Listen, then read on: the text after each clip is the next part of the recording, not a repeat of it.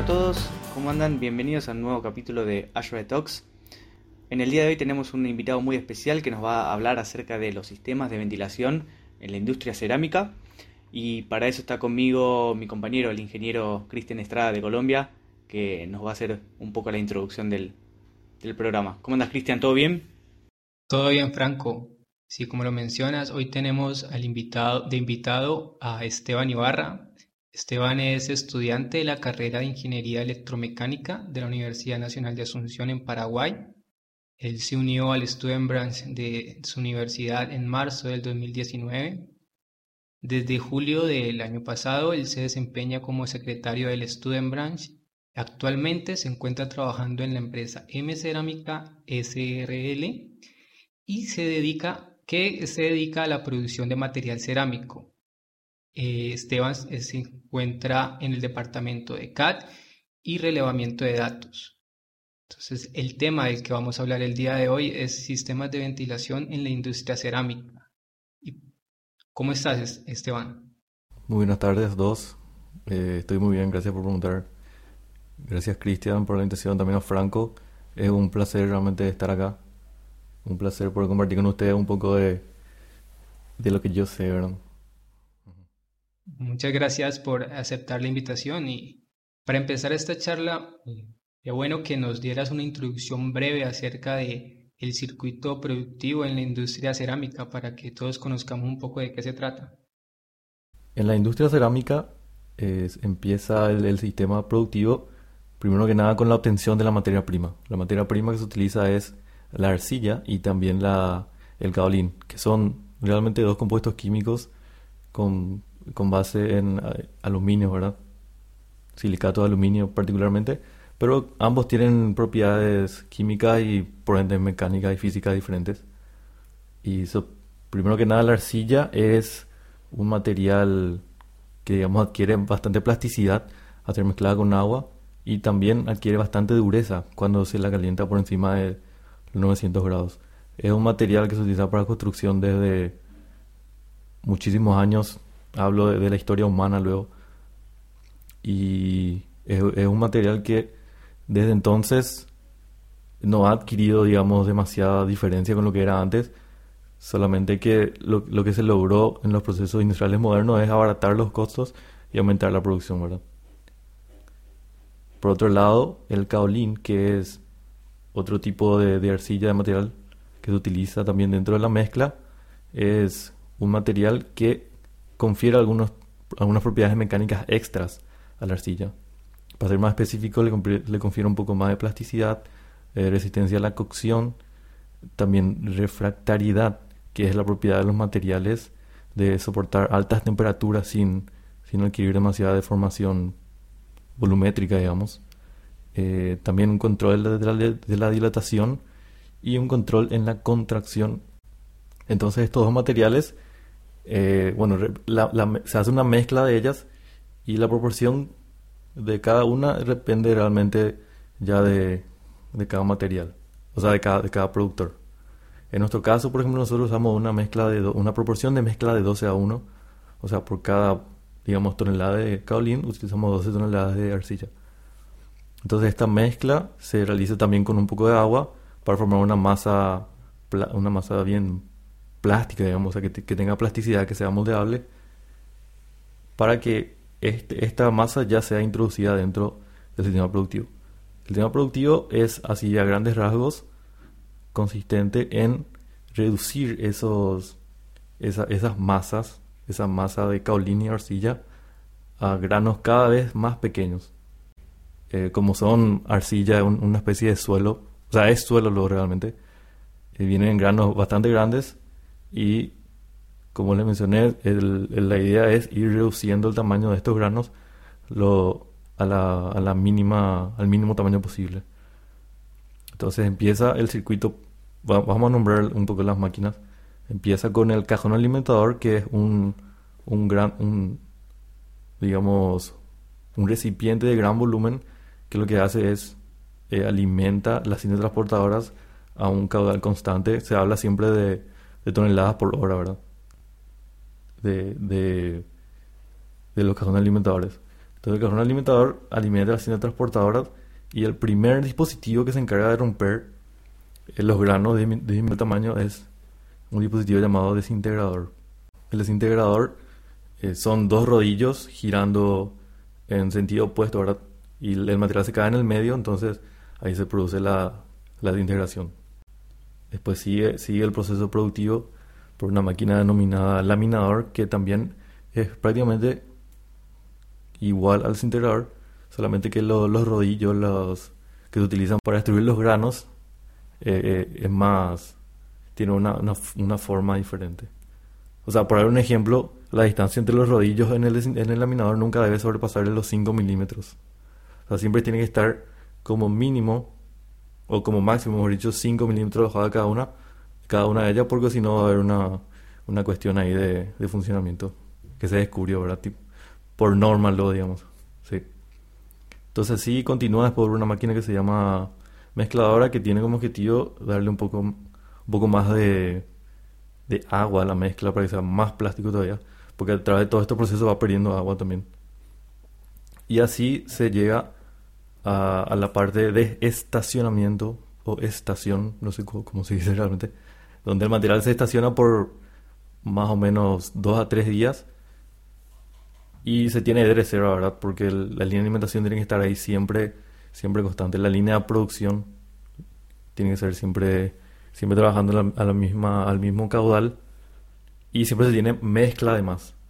Porque la idea es uno conseguir esta mezcla de arcilla y caolín y esto llevar a la siguiente línea que es la línea de producción en donde se tienen otras máquinas, otro proceso y bueno, pero en realidad la idea es la misma también siempre, ¿verdad? Y disminuyendo más aún el volumen de los granos para pasar por último a la etapa de extrusión, que es la etapa en donde se forma ya físicamente el, material cerámico, que son los ladrillos, las tejas, los tejuelones. Entonces eh, se estaciona de dos a tres días, de dos a tres días, perdón, se lo lleva a la extrusora, que es una la máquina que, que necesita el motor más grande, por darle un número, el motor que utiliza nuestra extrusora es de 150 HP que mueve eh, un eje helicoidal que lo que hace es extruye el material contra un nosotros le llamamos boquilla, ¿verdad? Que es una pieza mecánica que tiene la forma del ladrillo. Entonces uno, es como una pasta de dientes, uno extruye la, la, pasta de dientes y sale la forma circular ahí. Porque para si le poner un cuadrado en la punta va a salir forma cuadrangular. Exactamente lo mismo. Y luego pasa la etapa de secado, de horno, ¿cómo, sería la parte? ¿Dónde entra en juego el calor? El calor entra en la... Bueno, en realidad del, del secado ya, ya se tiene en cuenta el calor. Luego la etapa de producción, luego de que uno ya tiene el material hecho, eh, esto pasa por dos, digamos, dos estaciones más, ¿verdad? Que es el secadero y finalmente el horno, donde es el lugar donde se cocina. Bueno, y, y, durante todo este proceso me imagino que hay eh, muchísimos también servicios de soporte, ¿no? Que, ayudan a, hacer funcionar la línea productiva.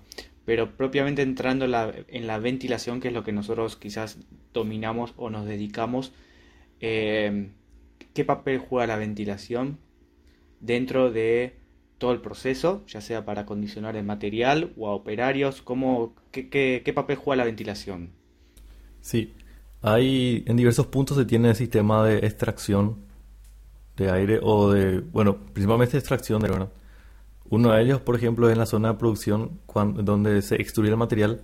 Como el material tiene mucha agua, se habla de una humedad relativa al 30%, o sea, de una humedad del material del 30%, el contenido de agua dentro del material es 30%. O sea que si el ladrillo pesa mil, o sea que un kilo, 300 gramos de ese peso es agua. Entonces en esa zona se tiene una humedad relativa muy alta y por darle un ejemplo en, en, el galpón industrial que está hecho de tirantes de acero, la corrosión es impresionante. Ni siquiera acero galvanizado ahí soportan demasiado. Entonces ahí, por ejemplo, es necesario un extractores de aire. Después otro, otros puntos o el, punto de mayor concentración de, dispositivos de extracción de aire o de ventilación en general es el secadero. El secadero eh, a grandes rasgos es una, un recinto cerrado. Bueno, ya hay varios tipos, ¿verdad? Pero lo que se busca siempre es que sea un recinto cerrado para mayor control de los dos parámetros importantes, la temperatura y la humedad relativa. Entonces el cadero es un recinto donde se tiene una temperatura alta o se desea una temperatura alta y una humedad relativa baja. ¿Esto por qué? Porque los materiales entran con un porcentaje de humedad, ya dijimos del 30, y para poder cargar a los hornos y de esta forma obtener el mejor, eh, la mejor calidad de los productos cocinados, se debe disminuir de ese porcentaje de 30 a un porcentaje de 12 como mínimo. Entonces ir de 30 a 12. Y para eso necesitamos dentro de nuestro recinto aire caliente y aire seco. Ahora, ¿de dónde se consigue este aire caliente? Eh, uno podría tener, por ejemplo, sistemas de conseguir aire caliente individuales para cada secadero, ¿verdad? O sea, por ejemplo, quemadores, ya sea por biomasa o, o eléctricos. Pero la mejor forma, o sea, la mejor forma en, cuanto a abaratar costos es utilizar el aire caliente que resulta de la quema, o sea, extraer aire de, de las chimeneas de los hornos, porque los hornos no tienen chimenea, ¿verdad? Porque se produce mucho, mucho humo ahí de la quema de la arcilla, eh, perdón, del acerrín. Entonces lo que se busca es eh, extraer ese calor remanente e introducirlo al secadero. Se tienen tuberías bastante largas que deben ir de, por ejemplo, del horno al secadero. Se necesitan sí o sí ventiladores centrífugos para levantar la presión del aire y poder superar esa caída de presión, ¿verdad? Porque cuando un fluido sin ser redundante, fluye a través de, una tubería, este sufre caída de presión. Entonces, básicamente lo que hacen es aprovechar el calor de los hornos para, a través de ventiladores, eh, suministrar, eh, o sea, mandarlos a los secadores. Sí, sí, sí. Así mismo. Y una vez que llega ahí, dentro del recinto que, conforma el secadero, bueno, ahí tenemos ya eh, aire caliente y uh, y con baja humedad, digamos. Pero de vuelta dentro del secadero se tienen líneas de ventiladores, que sí son los ventiladores axiales, que tienen como objetivo hacer que tienen como objetivo hacer fluir o crear una corriente de, aire dentro del, recinto. Esos sí son ventiladores axiales que se mueven sobre rieles. Bueno, hay muchos sistemas realmente, pero el sistema que utilizamos nosotros son por los números 5 ventiladores puestos sobre un riel que hacen un movimiento eh, de vaivén y así generan el, flujo, ¿verdad? Entonces ahí tenemos otro sistema de, ventilación que son los ventiladores axiales. Para, que sea homogénea la distribución. Sí, sí, sí. Un estudio interesante que se podría hacer, por ejemplo, para, eh, para mejorar este proceso que, por cierto, es tal vez el, el proceso más eh, complejo dentro de la línea de producción y el que también más afecta la calidad de los productos. Eh, por ejemplo, un estudio del, del flujo dentro de estos, estos secadores. Claro, ¿tienes una idea de cuánto puede durar el material en este estadero antes de pasar a, los hornos? Sí. Duran aproximadamente, o sea, se estacionan en estos, en estos secadores aproximadamente 24 horas también. Eh, la idea es, como le dije, ir de del 30% al 12% para poder cargarlos. Pero otro detalle muy importante es que si uno va retirando ese agua del material de forma muy rápida, el material tiende a eh, tiende a, formarse pequeño, da muchas porosidades y eso hace que el material se rompe, que se, perdón, eso hace que el material se rompa. Y un material roto, bueno, cuesta menos. Otra cuestión que hay que tener en cuenta siempre es que a la hora de vender estos productos se hace por, por categoría. Está la, primera categoría, que es digamos el mejor, que cumple ciertas condiciones. Por ejemplo, un color eh, bien brillante, por así decirlo, digamos brillante, y uniformidad dentro de, de todo su, de su masa. El material de segunda, como le llamamos, también tiene un cuerpo bien, bien constante, o sea, no tiene ninguna discontinuidad, pero es un color más opaco. Después el material de tercera digamos, ya tiene alguna, una resquebrajadura, tiene porosidades, se notan ahí rayas de, de rotura y todo eso. Entonces sé que si uno sustrae el agua del material de forma muy rápida, esta, estos rayones ya se producen en el material inclusive antes de meter en el horno. Entonces ahí uno está, bueno, eh, perdiendo dinero, así decirlo, por así decirlo, porque va a vender su material a un precio menor. Entonces por eso es importante controlar este, sí. Otro sistema de, de ventilación que se utiliza es ya dentro de los hornos. El horno que utilizamos nosotros se denomina horno, horno Albert, que es un, o sea, que, fue ideado por un inglés ahí por la, por la revolución industrial. La época de los hornos hay como 500 hornos, todos se llaman, o sea, todos tienen nombres de, de ingenieros británicos. Y este horno es básicamente así también un recinto en donde por los laterales hay agujeros en donde se va eh, introduciendo una mezcla de aire alta presión, aire de temperatura media a alta presión y el acerrín. Y se tienen también ventiladores centrífugos para insuflar el aire a alta presión dentro del, recinto, que mezclado con la temperatura que tiene el horno y el acerrín que está prácticamente hecho polvo, bueno, ahí se incendia muy rápido. Es el sistema de... Si este proceso es continuo, decir, no se detienen, por ejemplo, los ventiladores están trabajando 24 horas al día. Sí, los ventiladores de cadero sí, los ventiladores axiales de las tuberías que llevan el aire caliente al secadero también están trabajando 24 horas al día, porque el secadero trabaja 24 horas por día, ¿no?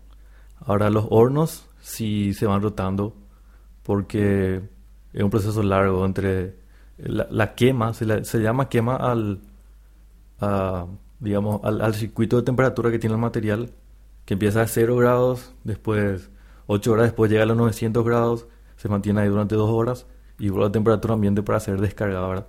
Esto dura 24 horas y como uno debe tener siempre un horno activo, debe tener siempre un horno activo para poder sacar ese aire caliente y llevarlo al secadero, entonces tiene ahí un circuito generalmente de, de un horno por día, digamos. O sea, si yo tengo 6 hornos, sí o sí en cada momento del día está trabajando un horno.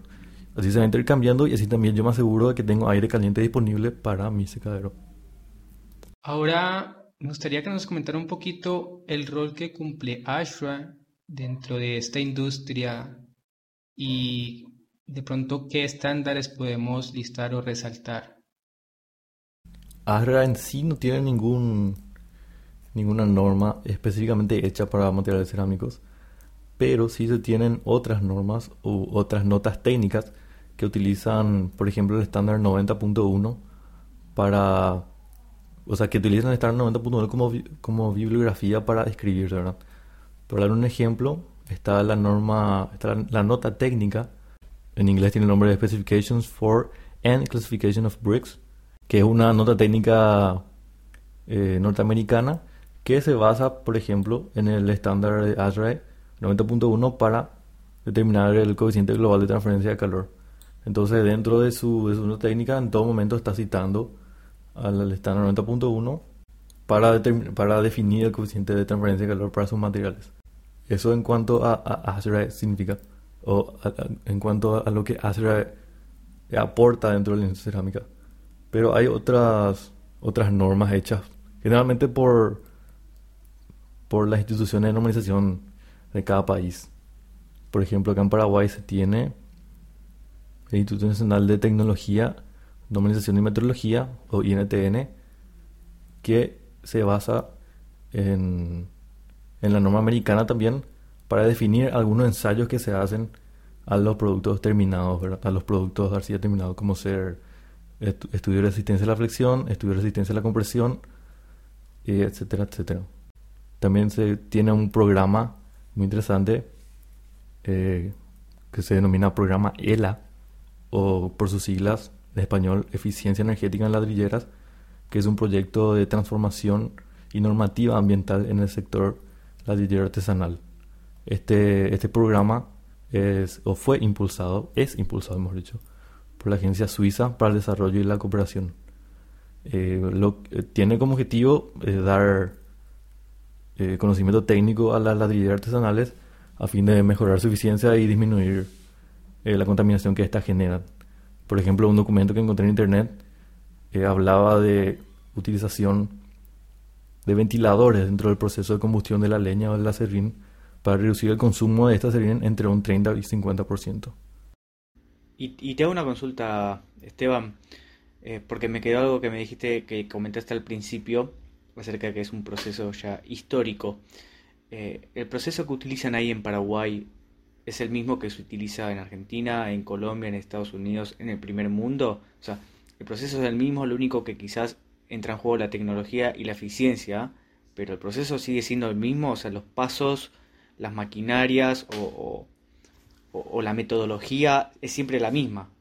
Sí, es el mismo, la, la idea es la misma siempre, ¿verdad?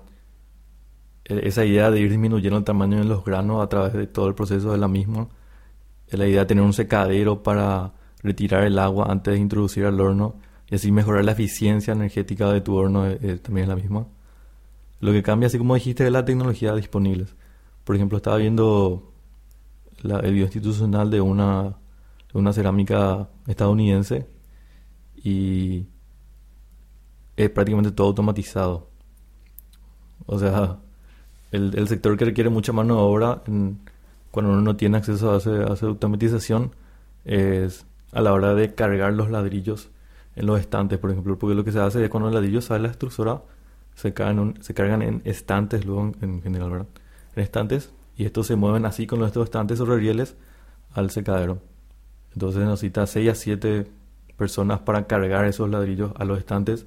Después se requieren otro grupo de 6 a 7 personas para llevar de los estantes a los hornos. Después otro grupo de personas para descargar esos hornos y llevar ya el material terminado al sector de, digamos, de, distribución ya. Y todo así. Se necesitan muchas personas para esos procesos.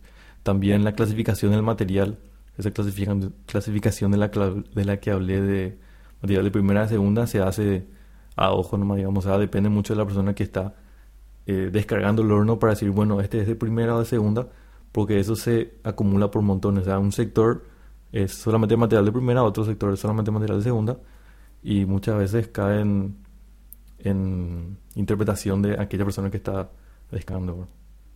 El sistema de automatización que se dispone facilita mucho estas tareas, ya que la automatización es para todo, automatización para cargar material en horno, para llevar los estantes al secadero, para llevar los estantes del secadero al horno para llevar los materiales del, de los estantes al horno otra vez.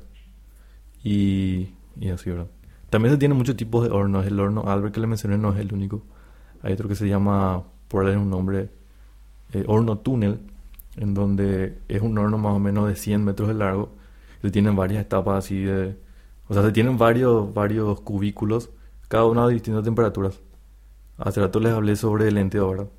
Primero, en la primera hora sube hasta hasta 200 grados Celsius, para la tercera hora sube a 400, para la quinta hora sube a 700 y para la octava hora está a, a 950 grados. Entonces el horno turno. Todo por una cinta transportadora. Todo por rieles en realidad. Ah, rieles. Sí. O sea, se, se ponen sobre vagonetas y esta vagoneta como si fuera un tren, ¿verdad? Va recorriendo el horno y cada punto está a diferente, a diferente temperatura y ahí se va cocinando. Y ya sale del otro lado completamente cocinado. Por último, Esteban, me gustaría hacerte una pregunta ya más a título personal, saliéndonos un poco del tema del día de hoy, y es, ¿qué beneficios ha traído Ashred siendo estudiante y ahora eh, trabajando como pasante? Muchas veces uno tiene dificultades para acceder al primer empleo, como se dice, porque muchas empresas o industrias buscan siempre experiencia en el rubro para, para hacer el contrato. Y una herramienta muy importante con la que cuenta el estudiante moderno es la herramienta del voluntariado. En este caso, voluntariado en ASRAE. El voluntariado en ASRAE, que es un voluntariado técnico, a nosotros nos da ese plus, digamos, por sobre aquellas personas que tal vez tengan experiencia, pero no tengan esa experiencia en un voluntariado técnico. Y ahí como que se equipara un poco esa, esa falta de experiencia y particularmente Azure en el me permitió conocer mucho más acerca de lo que es el rubro del HVAC que prácticamente está presente en casi todas las industrias porque toda industria necesita un sistema de, de ventilación ya sea para las personas o para nuestros procesos productivos. Es muy importante estar al día con las nuevas tecnologías. Uno, cuando accede a Azure también, tiene muchísimos beneficios.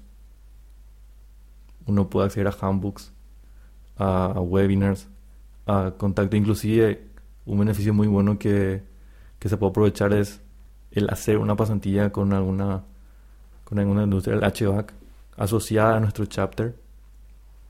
Y bueno ahí ya se soluciona el problema de acceso al primer empleo. Sí la verdad que es súper interesante lo que decís que Azure y no solo Azure sino la ventilación está presente en, en toda la industria eh, que no solamente enfría el aire para que estemos cómodos trabajando sino que también se aplica para la industria eh, cerámica en este caso. Y, y, qué loco que gracias a Azure vos hayas entrado eh, de alguna manera o hayas encontrado el beneficio para ingresar a tu, a tu trabajo en la industria cerámica. Así que creo que también es, un beneficio destacar que, quizás muchos asociaban a trabajar en empresas del rubro del HVAC o del rubro del aire acondicionado o del rubro de la refrigeración y no, vos estás entrando al rubro de la producción cerámica porque encontraste de alguna manera la relación que tiene Ashrae con la industria cerámica. Seguro que siempre suma y qué gusto tener experiencias eh, un poquito alejadas de, de, lo que estamos acostumbrados todo el tiempo en, en el gremio. Te agradecemos mucho, Esteban, por acompañarnos en el capítulo el día de hoy. Franco, y a los oyentes, muchas gracias por conectarse.